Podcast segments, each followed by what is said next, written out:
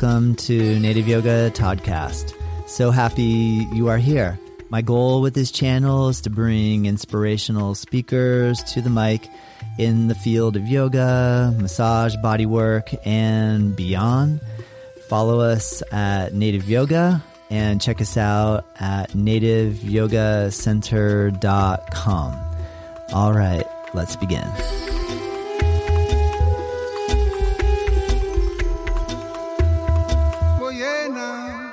Welcome to Native Yoga Toddcast. For those of you that are first time listening, welcome. So happy to have you. Join us in this conversation. For those of you that are dedicated listeners, I really appreciate you all. You are amazing. So today I have a really special guest named Taylor Hunt.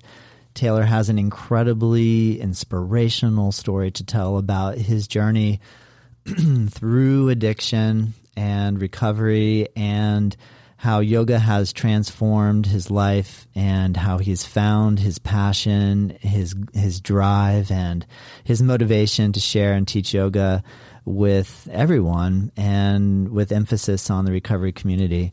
You can find him at his website taylorhuntyoga.com.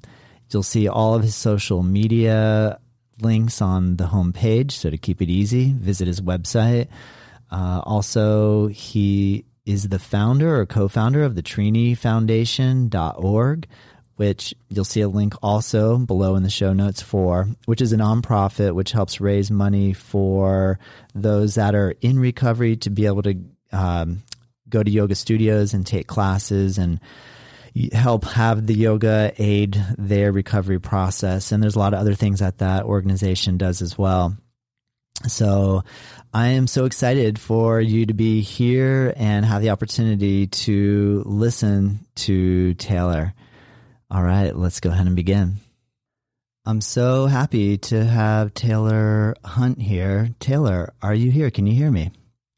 I can hear you. Yeah, thanks for having me on. Oh, I really appreciate it. Thanks so much for taking the time to speak with me. I've heard so many great things about you from different people that have had an opportunity to host you as a teacher in their studio. So I'm really delighted to have the chance to finally get to meet you, talk to you, and hear about what you're into and what you're excited about in the world of yoga. Yeah, I'm. I'm like. I'm super grateful that you have me on the show, and I've I've seen where you're putting out other other podcasts. So it's really awesome. Oh, thanks, man. I appreciate that. And I was able to ask you this, so I just learned, but you're located up in Savannah, Georgia. Yeah, so we just relocated down to Savannah, Georgia, and um, we are looking to start another yoga place. Where were you before Savannah? So I was in Columbus, Ohio. Nice. Um, so born and born and raised, and I basically uh, set up a yoga place there Nice. And then are you planning to open up a studio while you're in Savannah? Yeah, of course. I mean, what we're trying to do is just we relocate. I mean, COVID basically had us, I don't know, Todd, like reevaluate everything. Yes. And, um, you know, Columbus, I mean, did that for everyone, but, um, you know, had us reevaluate everything. We realized that we love Columbus. Our friends are there, our family is there, my students are there but uh, we we just you know uh, me and my wife we sort of practice you know like this idea that we don't really want to have any regrets in our lives. Yes. And one of the things that um, I, I, think was uh, that kind of spawned this move was that we didn't want to regret going somewhere else just because we were sort of held down by Ashtanga Yoga Columbus. And, you know, it, it's taking care of, I mean, it's taking care of us. You know, AYC and the community is like basically taking care of us. And, and so it was a big move to like switch gears oh, man. and say, Hey, we want to start, we want to start this other thing. And, uh, the community, I mean, you know, like I'm still going to be up in Columbus, like, you know, still my place, all that stuff. But there's a teacher that, you know, I, I travel a lot anyways. And so, um, this, this lady, her name is Sarah Nelson, and, um, she, she's been running the Mysore program there, um, for quite some time. And I would come in, I'd take over for her when I was there. And so not that big of a shift, but I mean, for my family, it was a huge shift. We didn't want to have any regrets. We wanted to switch it up. We didn't want the snow anymore, and so we we made a big decision. and it, it was a big decision for my kids too. I hear you. Oh, I didn't realize you have children. How many kids do you have? Three. Nice. Three. I, uh, daughter Michaela's twelve, Isaiah's nine or eight, excuse me, and then uh, Xavier is five. Oh wow, that's awesome, man! Kids are the best.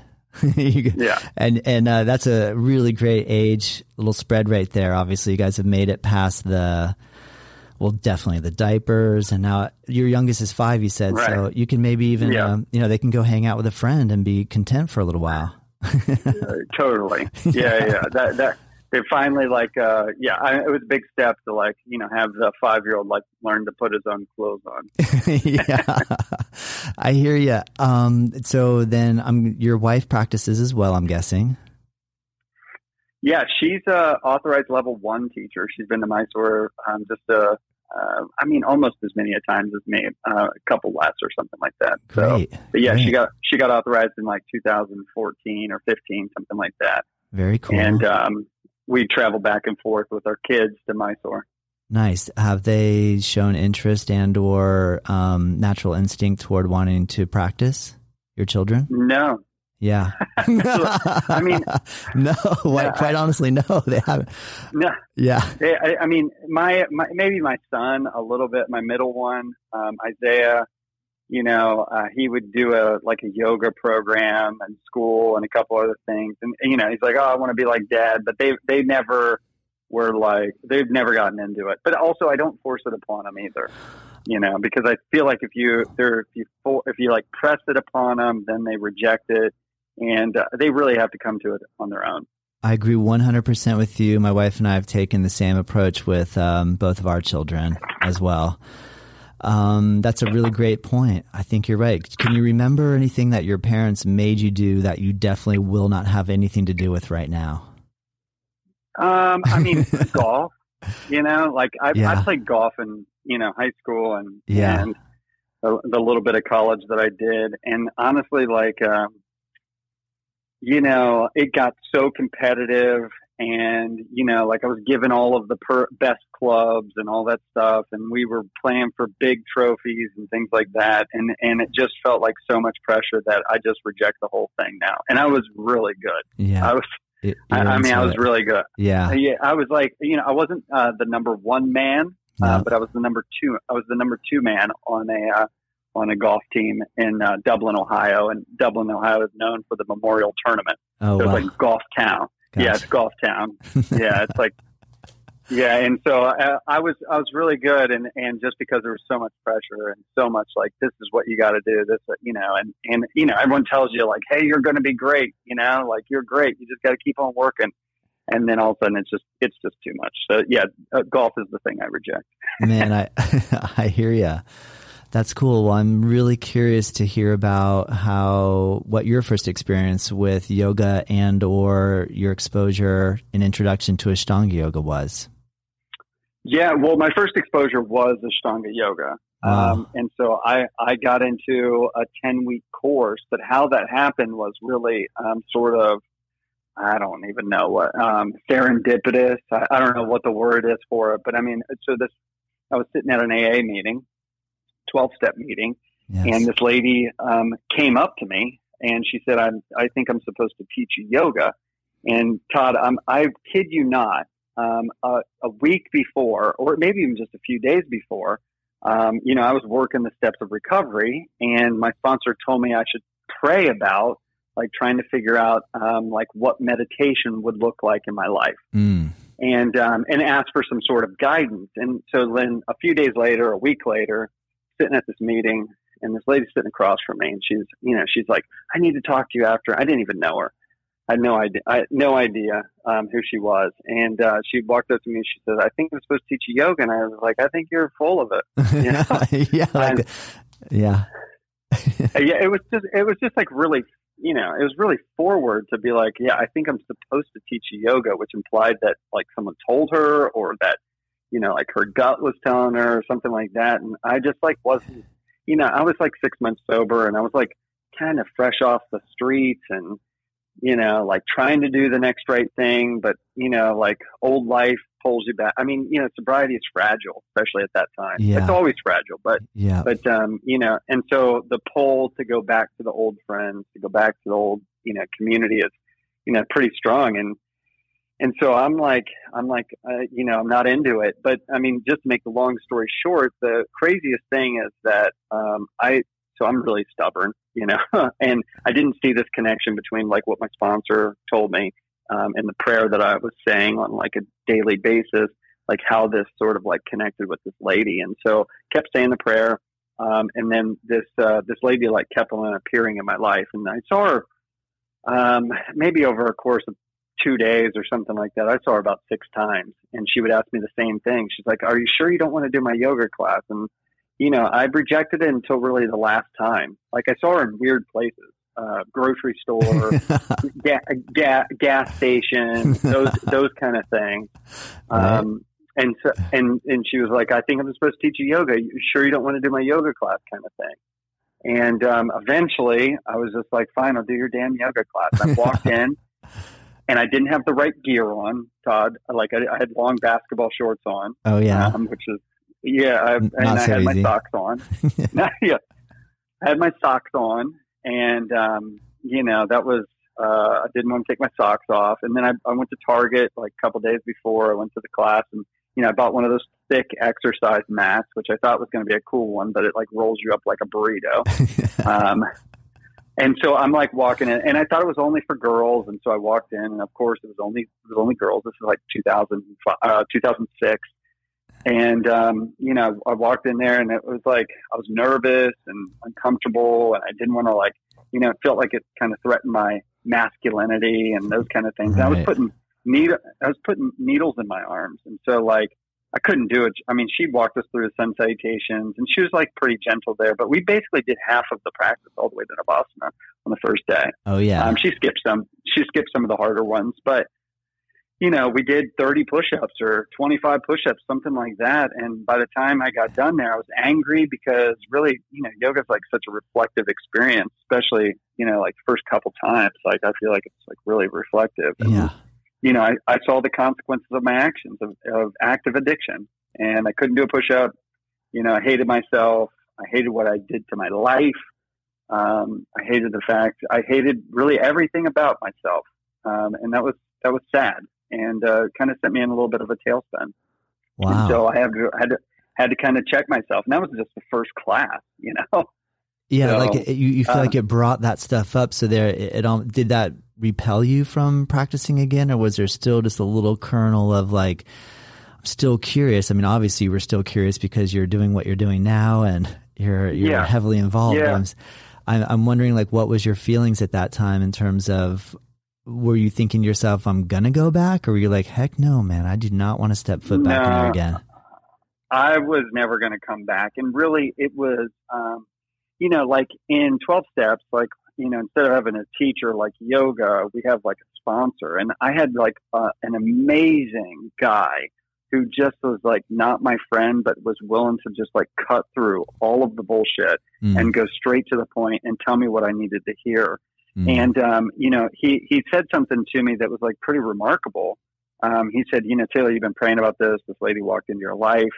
You know, it's like I work the twelve. I, I work the twelve steps. I do all of this this stuff, and um, you know, uh, and this these things are being brought up for you. This lady has been presented to you, mm, and um, and if you don't do yoga and you don't process all of those feelings that you had on the first class, he's like, I'm afraid you're just going to repeat all of the behaviors that you've had that you mm. have. Wow. You know, so Yeah. like, you, and you'll go back and you'll drink and use again. He's like, I, I don't think you can stay sober without practicing yoga. Like it's that clear that it was sort sort of not a coincidence. It was like a, wow. a God moment that Wow. was that I was refusing to look at. Yeah. And so he said that to me, and you know, like I took a, you know, he, he, I mean, this is exactly what happened, but he laughed. He laughed and hung up the phone, and said, "You're going back to yoga." And so I had like six days to like sulk and you know get myself prepared for the next uh, the next class because it was only it was a ten week class. It was like every Saturday we met. oh, and so I went back in there, Yeah. and that was and a lot of things shifted on the second time. I was less nervous. You know, I felt like I fit in a little bit better. I took my socks off. I still had the crappy mat. you know, those kind of things. But you know, yeah. it was we did the same practice, Todd. You know, I mean, we did the exact same thing. She added a little bit more detail, but um, you know, I got done, and it was the first time in my life that I felt like I actually came home, wow. and I felt um, I felt some sort of like love and compassion for myself and acceptance of like the past and and uh, the mistakes that I had made. And uh, there was this aha moment, and I felt good in my body, although I still couldn't do a push up, still couldn't touch my toes, those those kind of things. Yeah. But uh, it yeah. brought brought these, you know, it, it brought it up, and I addressed it. And at that second class, I'm laying there, and it was like, it was honestly like a feeling that rushed over my body, and it was like, um, and if it had words, it would have said, "You're perfect just the way you are." Wow. And um, when when those words came to my those or to my mind, or felt like they were being whispered in my ear, um, I busted out into tears. And I'm not really a crier, you know, but I busted out into tears, and I, um, you know, I've never really looked back from there. And part of the reason why is because of how it made me feel that day. Mm, um, that's amazing. Yeah, it made me made me feel alive and made me accept accept me for me. Um, it actually probably one of the most pivotal points in yoga, but also in my life and and and how it shifted my sobriety and the arch of my life. That's incredible, Taylor. You used a couple yeah. of words that if you're not comfortable talking about, I totally understand, but I'm super curious. You said things like, you know, I'm fresh off the streets. Um, you made mention of like, I had needles in my arms. What was your addiction? Did it take you to that point of living on the streets? Were you really down and out? Did you get to a really low place? Yeah, I mean, I, I got basically as low as you could possibly go. Wow. Um, wow. Yeah. Yeah. Yeah. I, um, I always had a roof over my head. Um, I always had a roof over my head, but there was plenty of times that I spent time at uh, crack houses and and trap houses and things like that, where um, in my active addiction I wouldn't leave for a couple days, or I'd, I'd basically like lose myself in there, and you know, sell my sell some of my property, you know, stereos or something like that, in order to just sit over there and get high over and over and over again. And it took me all the way to heroin, you know, like, and it took me all the way to putting a needle in my arm. Wow, um, something yeah. that I, I don't even like needles today. Yeah, but um, uh, my addiction took me there. I, it became okay, like the proverbial line in the sand. I just kind of blew blew right past it. Yeah. And what was the moment that you were willing to step into a 12 step program? What was the catalyst for you accept or you making that decision that you really wanted to try to help get help? Yeah, I, I didn't really make that decision, um, you know, because I thought I was basically too far gone. And um, you know, like my um, ex-wife at the at that point um, came and like kicked down the door, and she got me out of like a like basically a crack house, and uh, she took me right to a hospital, and uh, they they took me to this hospital, and I was basically on the, um, you know, I was on the bed. I was like strapped down to the bed, and if I wouldn't have been strapped down to the bed, then I probably would have left. Um, wow. But yeah. I was, uh, yeah. Uh, yeah. And so I spent three days in like detox and, um, and I was like basically in a five point restraint. And I sat there and I did it cold turkey. Wow. Because um, heroin isn't uh, cold turkey. I mean, heroin isn't life threatening. You know, like alcoholism is definitely life threat life threatening. Like they have to detox you off of it for sure. Yeah. Crack is not life threatening. Um, alcoholism is like basically the worst because you just sit there and shake. Well, I, I was shaking. I felt had like flu-like symptoms, and I was what we call like riding the cot. And I rode the cot for three days before I got my first like full and uh, you know I got my first meal essentially, um, and that's like also where things shifted for me because it was like where I kind of I came to this moment where I was like I didn't want to be there in the beginning, Todd and I'm sitting there riding the cot, and I finally, you know, if you can picture the scene, it's like one flew out of cuckoo's nest, you know, like we're mm. sitting at the lunchroom mm. table. No one, no one can really talk, you know, everyone's medicated or coming off of drugs, and I'm sitting there and I'm eating this food and I'm like, and I hadn't eaten for six months. Like I would eat like sweet tarts and Pepsi. Whoa. You know, that's what, uh, right. Yeah. Just, and, and I ate that for a really long time and, um, wouldn't eat anything else. And so I, I ate this first meal and I was like, I felt better almost instantly. Yeah. You know, of course, yeah, your I mean, body's you nourish yourself. Up. Yeah. Yeah. Yeah. And so I walked upstairs and, you know, I had like another moment. And the moment was like, you know, um, it was really clear. I was like, I want to live again. Like it, it took the suffering of those, of the 72 hours. It took the suffering of that for, uh, for me to be like, Hey, that's, that's what I want for my life. Um, Wow. Yes. and, and I, you know, everyone always asks me like, Hey, would you, you know, would you change? Would you go back and like not I, uh, that is one moment that I would not change. And the reason why is because out of that extreme pain of coming off of the, of heroin, it gave me basically a spiritual awakening. And the spiritual awakening was that I wanted to live again. Wow. That's amazing, Taylor. I, well, first off, I really appreciate you being so honest and and and uh, open about it, and it's powerful to hear. I, I that is an amazing story. And just yesterday, someone was telling me like a statistic of how few people actually recover and and are able to hold on to that like how challenging it actually is like in the percentages do you have yeah, any it's insi- like three percent. Three percent. Yeah, That's what like they th- said. That's exactly. And I, I was like, "Are you serious, Rick? It's that. It's that hard, or that it's that. Um, that's the average that we're dealing with. So that's incredible that you've been able to do that. That's amazing. That's Yeah, a- I mean, Yeah, it's a Yeah. three percent. You know, it's a three percent chance that you're going to make it. And ever since like fentanyl, I mean, fentanyl's killed more people than you know, COVID, heart disease, car accidents. Like, I mean, cancer. I mean, it's you know, it's like killed more. The flu. It's killed more people than um, all this stuff. And it's sort of like the silent killer, where we're not talking about it enough. And and yeah, I'm one of the lucky ones. And I didn't, you know, no one who is in my position in the beginning, you don't realize that you're the lucky one. You Mm, think the party is Mm. over. yeah. You think it's never going to happen to me. I'm never going to die. I'm like Superman. You know, it's like you got this inflated self, um, you know, or self importance, those kind of things. And, and, um, you know, I, I buried a lot of my friends, Todd, as a result of, you know, going back out or never getting sober. Um, you know, it's, it's pretty, it's pretty dark. Yeah. Pretty dark. I believe it. And I just heard another.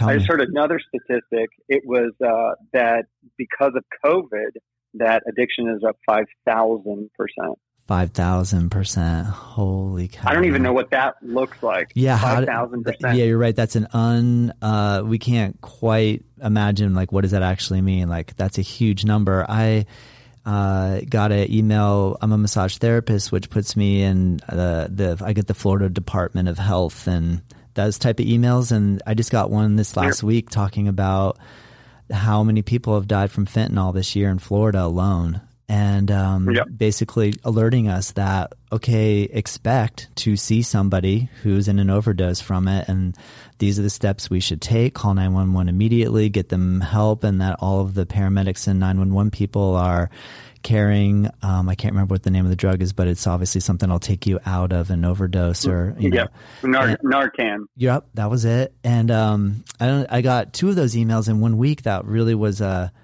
was a heavy hit to just make me realize that this is the serious issue. It's a really big issue. But um, so then I'm really curious in the evolution of your yoga practice. How did it evolve from there to? I mean, this is a big jump. Fast forward to now, you're you know a traveling Sure. yoga teacher. You know, like you've gotten to the point where you're proficient in the Ashtanga style enough that you're traveling and teaching at locations around the country. And I'm, I'm, I, I didn't, ha- I, I'm guessing internationally as well. Um, what was your evolution to from practicing from that that course where you were initiate uh, initiate or your, your initial your initial initiation into Ashtanga to say going to Mysore and then getting really really serious about it? Stay with us. We'll be right back. Welcome to the Alchemy of Natural Healing. I'm your host, Laurel Dewey. True healing is an alchemical process, meaning it must transform you on all levels body, mind, and spirit. What affects one affects all three. True healing is one of the hardest journeys you'll ever travel, but it's one of the most rewarding and fulfilling when you get to meet yourself for the first time. If you're ready to take that journey, let's get started.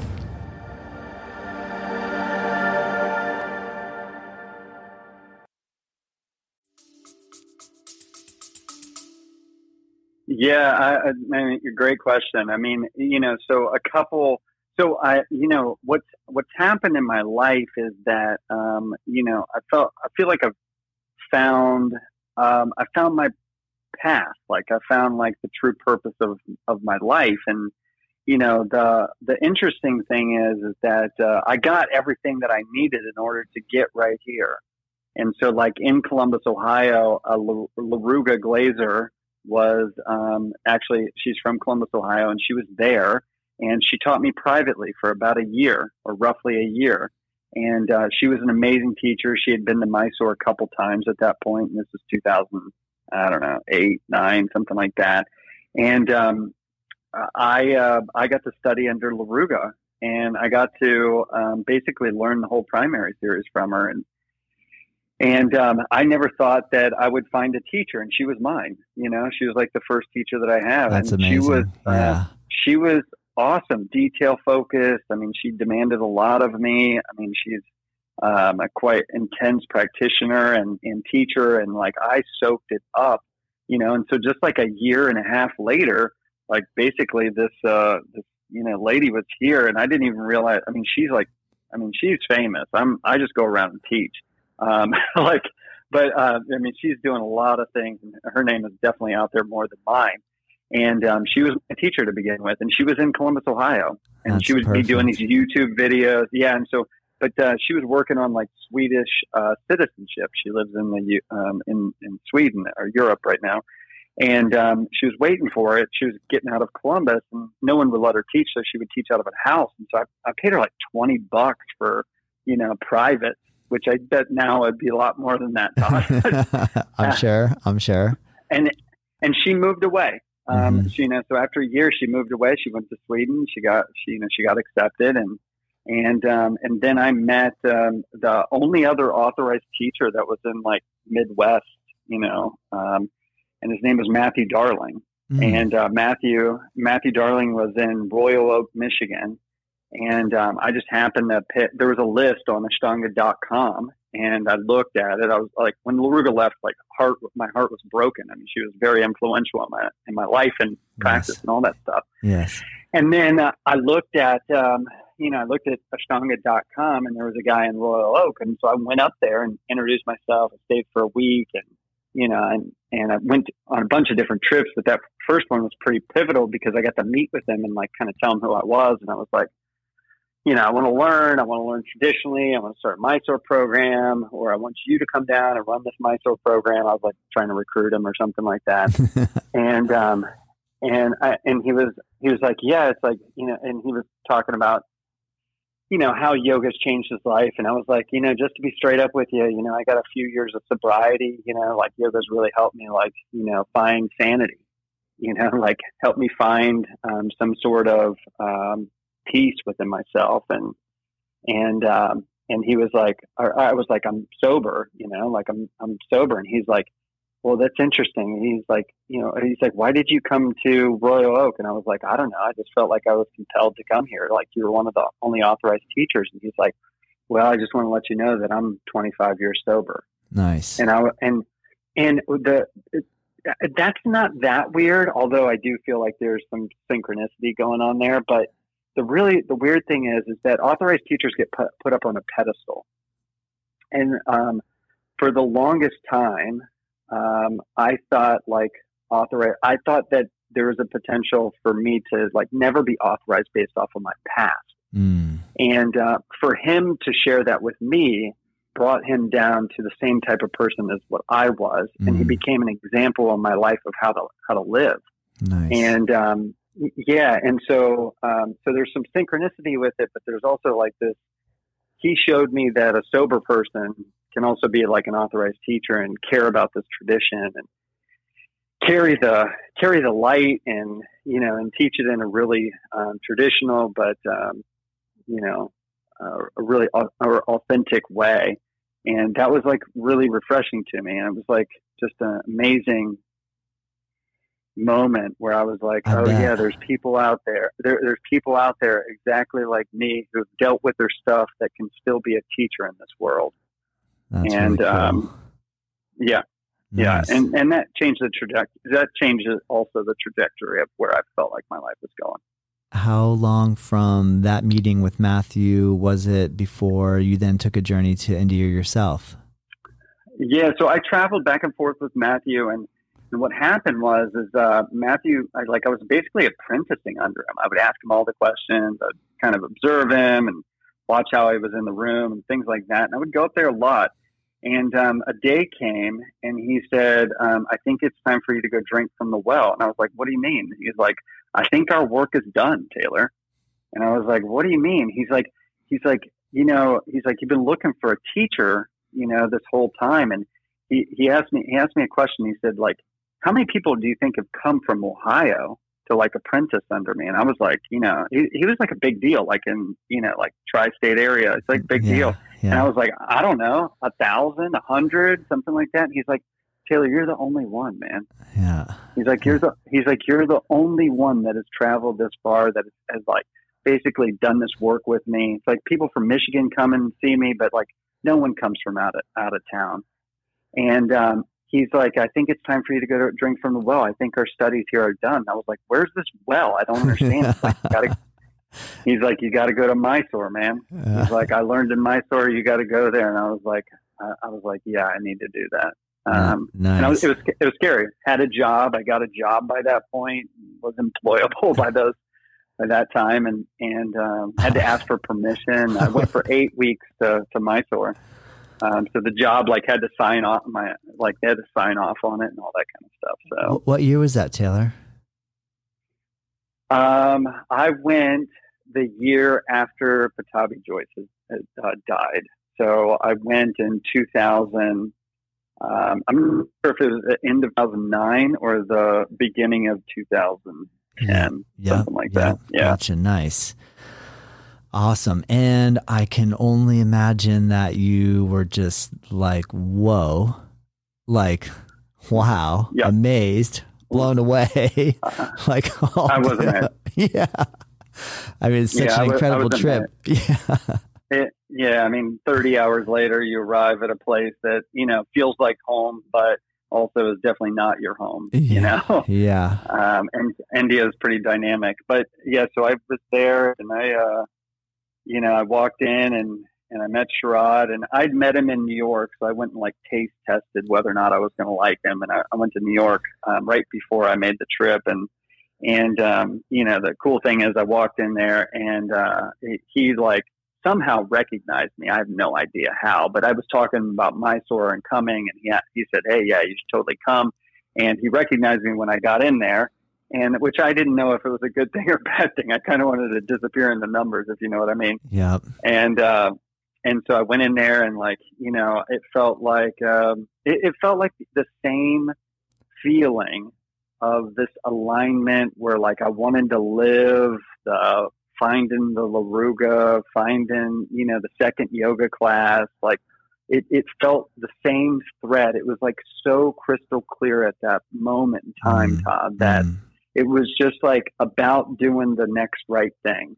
Yeah. And yeah. It, it, and I just kept on doing it, and and I was provided for, you know, and walking into Mysore and like having my work sign off on it, being okay with it, basically taking a sabbatical, you know, like walking in there, like having them do that stuff, uh, you know, like doing the yoga, um, and just felt like so much alignment that I, I like it was so crystal clear that I was like on the right path at that moment because everything was being taken care of.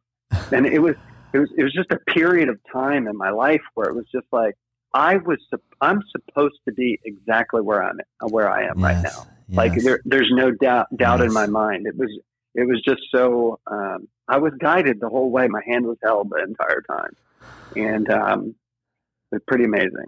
One one thought I'm having as you're talking, like. Uh, can get this like feeling of excitement from you and then sometimes like when i get that excited about it like maybe i'll have a hard time sleeping but i'll find that the yoga is so intense and you get so yep. wiped out and tired you're definitely going to sleep so like even though like yep. yeah. So I mean I, just energetically I can imagine like being, you know, that like wow, I feel like I'm I found my calling. Yet at the same time, the experience of practicing like that and really working that deep and strong and and um, yeah, is such an incredible experience. So you spent two months there, and yep. then and then came home. Did you start teaching right and, away? Did you? Yeah, did you wait yeah, for so that? Start, did you? I started teaching, and um, you know, and I was, I guess, I was kind of teaching a little bit before, just with the work that I was doing with Matthew. But um, I started teaching, and um, and then four months later, or maybe six months later, I'm not super good with dates and timelines and stuff, but um, uh, maybe six months later, I went to um, India. We sold our house, we sold our cars, and me and my wife and uh, daughter went to Mysore, India. Nice. Um, and so we all we all went, and we stayed for um, a little over ninety days. It was about hundred days. Yeah. Yeah. Yeah.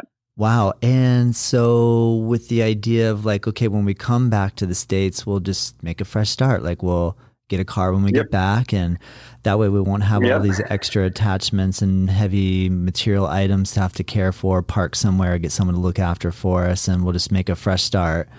Is that yep. kind of how it went? And then yeah, that a- is exactly how it went. we and we moved in with her. We moved in with uh, Jessica, my wife's uh, parents. Nice. And um, when we got back to get settled, but then like six months later, eight months later, we we went back to India for another uh, four months.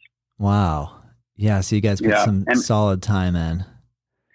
We did. We were working deep work, and you know, like we were inspired. You know, it's like we there was just like this whole process of unfolding for every every person around me who was practicing and you know Jessica and my daughter and you know like it, it was giving us all of the gifts of like uh, it was it was just amazing. And you know today I still get gifts and all that stuff. It's like um, you know I feel like I'm still taken care of and like you know I get what I need and all that stuff. But at that moment in time it was just like um, it was such like be- it was so beautiful because also like I wasn't trying to force anything. I guess I guess what I'm thinking when you said that is that like the magic that was happening and the intensity of feeling like everything's in the flow and all this new stuff is happening and unfolding and you kind of made mention that like now do you feel like it's a little bit different now and that maybe that comes from the maturity of just time in the saddle and and practicing? Yeah yeah. you know i was i was getting uh, you know I, I was such in the like i was saying i was such in the flow that um you know I, like things just kept on happening. And you know i um you know like now being where i am today i mean i get to travel around. You know the one thing that hasn't changed mm. is that um, I always viewed the yoga as a, a pathway of service, you know, and it was really like me giving back and also giving this healing art. And so I was, I was given all of this stuff not to, you know, to inflate my ego. You know, like I, I, I felt like I was given all this stuff, Todd, because yeah, like yeah. I had like a message to share with the world. I had to yeah. be brave and like share about my addiction and put it out there. And and uh, you know, it's like uh, and so it's really a path of service. And I try and make people think. I try and make people do things better, you know, or, or think about the way that they're approaching their practice and, you know, and, and just arriving at this, this moment in time, it's like there's, there's just a lot of amazingness that has happened. You know, it's like, uh, it, I'm pretty grateful. So I get to travel around teaching workshops shops all over the world. And I get to, I, I get to talk about more than just the Ashtanga yoga. I get to talk about how it changed your life. I get to talk about how like I've shifted patterns, how I've focused on different things, different spiritual practices to take care of myself through addiction and other other traumatic things that have happened in my life. And And um, you know, it's it's uh, it, it's like, I mean, it's the great work of my life is what I like to call it. I Like hear this you. is what I'm supposed to be doing. Yeah. That's amazing because it's not, that is a rare thing. That's a rare thing that people can say, I feel, I, I know in the yoga world we'll call it dharma or like I've found my path and that I'm doing and living exactly in my truth as to what I should be doing. How many, do you feel like you meet many people that feel the same way you do? Um, you know, I think that I, I mean this is my own personal opinion, and uh, you can take it or leave it. I think that most of us are asleep to it. Yeah. You know, like I, I think that a lot of us are called to do other things, but um, what happens is it's like you know, money matters. I get it. Like you know, money is like an important thing. Like you got to pay your bills, you got to, you know, your wants and needs, and um, you got to have shelter and things like that. But I think it gets, uh, you know, it it goes to sleep, and um, you know, it comes out every once in a while where all of a sudden, like you're inspired to do this other work or something like that, or change jobs, or you know, any of those different kind of things. But I think a lot of times it's asleep. And, um, you know, I think that going around and talking about like addiction and how I came out of it, just even because the statistic is so low, Yeah. um, you know, it's just nice to go around and inspire people to look at that again. You know, like I met uh, the other day, I met an accountant who was really an artist, which is seems like a very drastically different thing. Like a numbers person compared to like he wasn't painting by numbers, but he was a painter.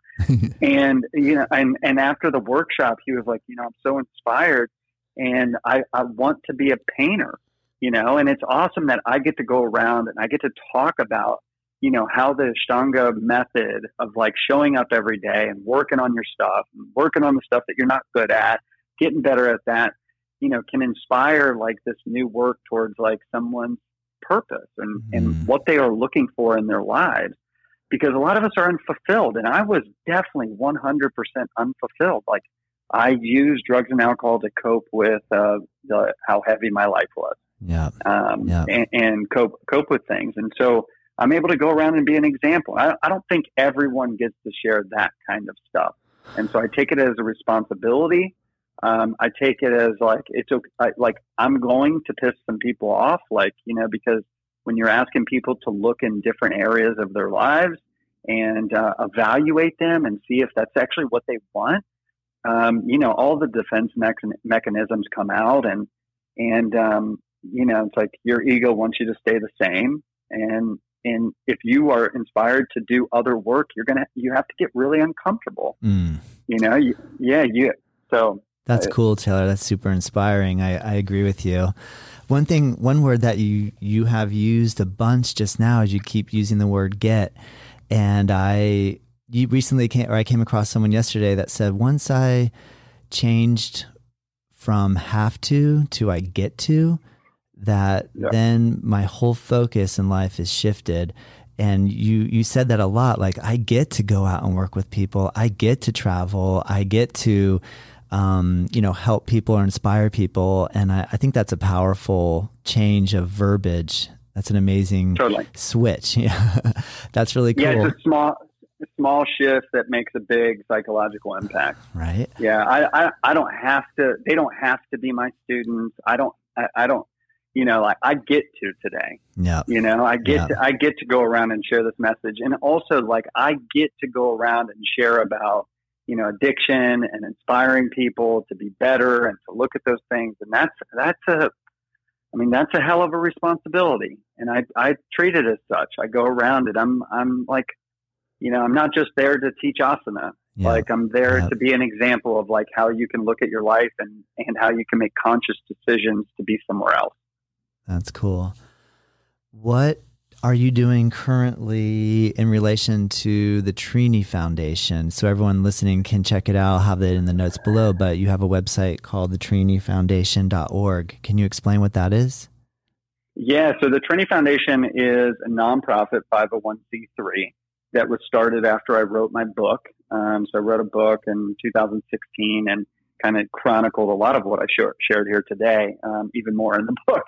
Um, but so uh, we started the nonprofit um, to basically give access to a group of people that we thought would never have access if if someone didn't do it for them. And so, like these addicts, um, you know, who are in treatment centers, um, we wanted them to be able to have access to Ashtanga yoga, um, just because it was so pivotal in my life, and also the bunch of examples around uh, around me that were very similar um, to my story. And so um, we teach yoga in treatment centers. We raise money um, to to have teachers. We don't take volunteers as teachers. Um, we only take people that are willing to um, show up on a consistent basis and actually be a teacher for people to have mm. the tough conversations, mm. that kind of stuff. Um, so we don't take volunteers. So we, we pay every teacher. And then we also pay for scholarships for when those students or when those clients get out um, so that they can be a yoga student. And it goes to my yoga studio or other studios around the world. Um, we got about 50 ish of them. And, um, you know, people call in. Um, a lot of times people will send us emails or apply for scholarship, and we set up new partner studios all the time. And, um, and what we do is we pay for their pass for three months. Um, and they're able to, they just have to have a commitment. If they don't keep the commitment, then the pass gets immediately canceled. Cool. And, um, that's so we provide idea. That's a really cool angle. Yeah, yeah, and so we, um, you know, at one point, I think COVID has really kind of hurt our hurt, hurt the organization, but we still raise about hundred thousand dollars a year, um, and we try and provide as many scholarships as possible. But there, at one point, there was, I don't know, there was a lot of people on on scholarships, and uh, after COVID, like a, a lot of stuff um, has shifted and changed. Uh, yeah. But then the last yeah. thing that the Trinity Foundation does is we uh, provide recovery housing. So we're in the process of shifting gears because we realize that the the real need um, in uh, like today is that uh, people have to have stable housing or they're never coming to yoga. Um, and so it became a huge barrier to get people to, to show up to yoga because they were still living on the streets after they were in treatment. Mm. And so we've shifted gears a little bit. And September is National Recovery Month. Um, so the United States, like, basically celebrates re- uh, recovery during the month of September. And so we're gearing up to ask yoga studios around the country, around the world, to teach donation yoga classes um, for us. And uh, some people teach workshops. Other times, people teach a lead class or a vin- I mean vinyasa class. It doesn't matter. It's really just to give to the cause and to per- help provide more access to to yoga. And so every year we, it's our biggest fundraiser um, where we reach out to yoga studios. And so, and, and we ask them to, to teach a class or teach an intro class or a workshop or something like that. And um, we basically put, put all of this together. We give you the marketing information and, and you kind of run with it. Nice. And uh, all the donate all the donations go to the Trinity Foundation, and um, it's a big and also successful uh, program for us that sounds really cool and I would I would be honored to take part if if I can participate as well and help you guys fundraise this year. I'd, I'd love to be a part of that. Of course. We I mean we need all of the help. I mean the problem is so huge. I mean uh, like no one understands what so in um, addiction treatment or substance use disorder treatment um, there is not enough beds, there is not enough support uh, currently what's happening in the um, uh, you know like substance use disorder like world is that uh, there is no solution for the problem. There's a band aid for the problem right now, and mm-hmm. the band aid is that you know people are addicted to opiates or opioids, and what happens is is they put them on another opioid to bring them off of the opioid. So it's a pharmaceutical like view of how to solve the, the problem. And this is definitely harm reduction and um, it it makes a lot of sense because a lot of people are dying. I yeah. totally get it. Yeah. But it's not a long term solution to the problem. Eventually, they have to come off of the opiates, or eventually they're going to go back to the heroin or fentanyl or any of that kind of stuff if they don't have the framework. Yeah. And so the problem with the five thousand percent increase, the problem is so huge that they're just throwing money at the problem and it's still not enough. It's still not enough resources because I mean, it's just the. I mean, no one wants to talk about it, Todd. Yeah. I mean, who wants to go? Who wants to talk about you know like their brother that you know is dying? You know from Great point. from putting yeah. a needle on his arm. Yeah. yeah no they, one wants to talk. About, they want to hide and because that. it seems like mora- yeah. yeah, it seems like a morality thing. Yeah. And it's not. It's a disease. It's it, it's a disease. It's obsession of the mind. An allergy of the body And once like a substance is taken, it triggers this craving to have more all the way until someone dies. Wow. And yeah, and and so the problem is just gigantic and happen as young as ten or twelve year olds. We I taught a yoga class and it was like twelve year olds, and they were all like addicts like me. You know? Wow. I, yeah, an yeah. adolescence program. Yeah. And it was just like heartbreaking. And um, it's happening to everyone. I've also taught a class where there was like multiple 60, 70 year old people, uh, 70 year olds. It doesn't matter your socioeconomical um, like level. It doesn't matter your race, creed, your yep. religion, yep. any of this kind of stuff. It it knows no boundaries. It's it like um, it, it's terrible. And so and and no one wants to talk about it. And as a result of like not talking about it, just throwing money, like it it doesn't it doesn't help, you know. And so like part of the point. mission of me going around, I mean, in order to in order for me to recover I had to say that I had a problem. It didn't matter if there was a judge, um, a lawyer, a doctor, any of those people that say, "Oh, you're an alcoholic, you're a drug addict," all that stuff. I'd be like, "Yeah, yeah, right," um, and I would never listen to them. It wasn't until I made the admission that things changed, where I had to actually start taking some responsibility. And the big shift right now is like to to take responsibility for your actions and to clean up your past and and do the work necessary in order for people to heal and that has to be addressed. And if it's not addressed, then it's not gonna it's, it's not gonna work. Yeah. So. Wow.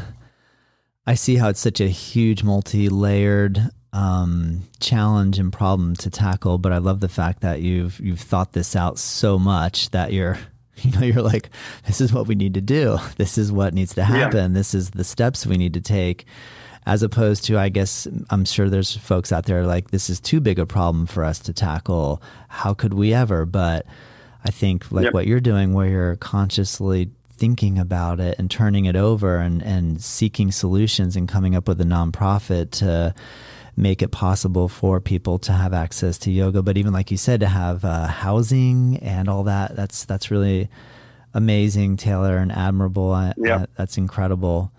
I'm I'm super curious about if you I'm going to say when you see yourself. Uh, I was going to say if, but I'm guessing it could be a when. You know, you're now in this role of being sober and taking care of yourself and passionate about what you do. You have the opportunity to work with someone who is on their first Ashtanga yoga class and they're making their first foray into attempting to maintain sobriety and they come to you for class, what is that like for you to see that and to have that sort of retroactive perspective? I mean, a great question. And I mean, that is, um, well, first, I, I mean, maybe I'll make a little light of it because I mean, I do feel like that's a huge responsibility. It's like because I'm trying to be sort of like a beacon of hope and yeah. accountability yeah. and, um, resp- and healthy and like creating a, a safe uh, trust back and forth. Um, but I, I, you know, if they walk in and they got the target mat and long basketball short, uh, shorts on and and socks on, Todd, yeah. I'm like, sit down. I will, I will literally teach you everything that I know. Yeah. Yeah. yeah. like yeah. if they walk in just like how I walked in, it's like there's a special place in my heart. Yeah. And to see that, see the growth. I mean, we're t- we're talking about yeah. you know like yeah. since 2016 you know we've i've seen a th- i've seen a probably a thousand people um, that have used yoga not just in columbus all over the place a thousand people that have used it as a part of their recovery and that is deeply inspired uh, deeply inspiring for me because like i'm still working on my sobriety too yeah. I don't always make yeah. the best. Uh, you know, I, it's like something that you you can't go to sleep on anymore, and and it's constantly something that is there all the time. And I don't always make the right decisions. I'm not always like, but I, but I'm literally trying to do the best job I can, trying to get one percent better every every day. Yeah. And yeah. um and sometimes I fall short. You know, I'm a human as well, and so like, but to watch those people come in there and um, you know get inspired. I mean, it, it like it just reaffirms my path. Yeah, I bet. That's incredible, man. Wow.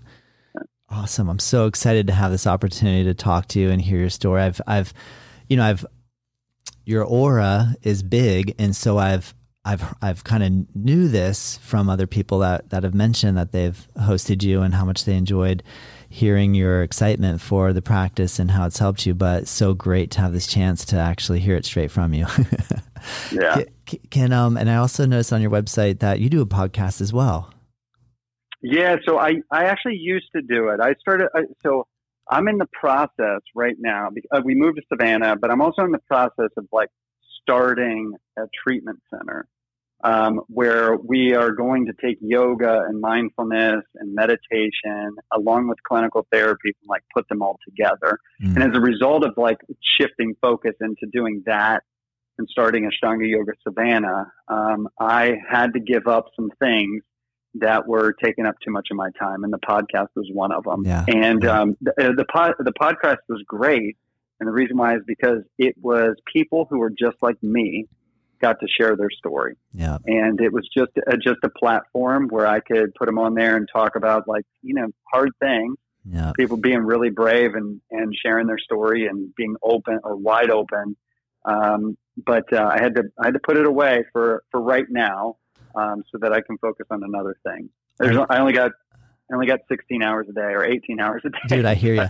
Is, are, are the episodes still available to listen though? If someone was interested? Yeah, cool. Of course, they're on. Yeah, they're on Apple. Um, they're on Spotify. They're they're on all of them. But it's called the Heartbreak Kids, and right. the theme around it was like everyone shared like how the practice was like healing them, and, and this heartbreak of addiction or codependency or you know trauma, like how we use the practice to heal. Nice. Well, I'm so excited to hear that you're really not that far up the road from us, uh, being Georgia, Florida, just across the Georgia, right. Florida line. And um, with that being said, I I wonder if you'd ever be willing to come here and teach sometime or offer a workshop here. It'd be so great to meet you in person and get a chance to practice with you.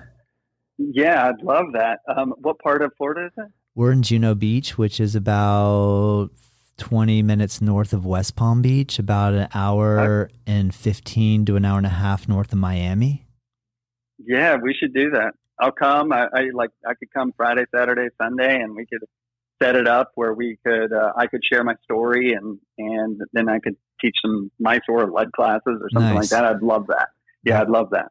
That would be really cool, Taylor. I really appreciate that is there? I mean, you've given us so much insight and inspiration, and I think beyond just the recovery world, if you could leave us with a thought or inspiration or something that you'd like to motivate us with, is there something that you'd like to add beyond what you already have? Yeah. Yeah, you know, one of the things that really rings true to me, and I know it's just like a little saying, but um, it's really important in my life. It's something that I say on a consistent basis uh, to keep myself in check. Is that if you always do what you always did, you always get what you always got, mm. and um, that is like written on my heart. And so I constantly am trying to do different things in order to get different outcomes, and and that's what I ask of my students, and that's what I ask of people around me um, to think about things different or approach your practice differently, uh, to get inspired, to do some other things. So if you always do what you always did, you always get what you always got. Nice. That's perfect. So. yeah. I love it. Well, man, thank yeah. you, thank you, Taylor, so much for taking time to share your story with us, and uh, I really feel honored to have this opportunity. So I greatly appreciate it. I look forward to continuing the conversation with you and um, hopefully get a chance to put put that into reality what you mentioned or we mentioned about coming down here and, and, teaching. So i really look forward to it. And uh, again just thank you so much. Yep. Thanks so much todd. Yeah man. Have a great day. You too. Thank you. Thank you so much for listening to the end. I hope you enjoyed that conversation that i had with taylor you can check Taylor out on his website, which is taylorhuntyoga.com. Make sure while you're on his website, you follow him on all his social media channels or whichever one that you enjoy using. Also, check out the trinifoundation.org website, which is also linked on there, where you can learn how you can participate and help fundraise during the month of September for those in recovery. And you know, basically, I'm so thankful. Taylor, I really appreciate you taking the time to speak with us. That was amazing. I feel super inspired. I uh, thank you. Also, for those of you that would like to practice with us here at Native Yoga Center, you can go to our website, nativeyogacenter.com, and there's a link on the homepage where you can try two weeks live stream unlimited yoga with us. And there's also I have a 30, a new thing where I'm doing a 30 minute meet and greet where I'll do a, a 30 minute free Zoom session. So if you're joining in, that way I can check out what your ability level is and where you're, if you're a newbie to yoga or if you're experienced, and I can get a chance to know where you're at. All right. Well, with all that being said, uh, man, I can't wait for the next one and to join again with you. Take care.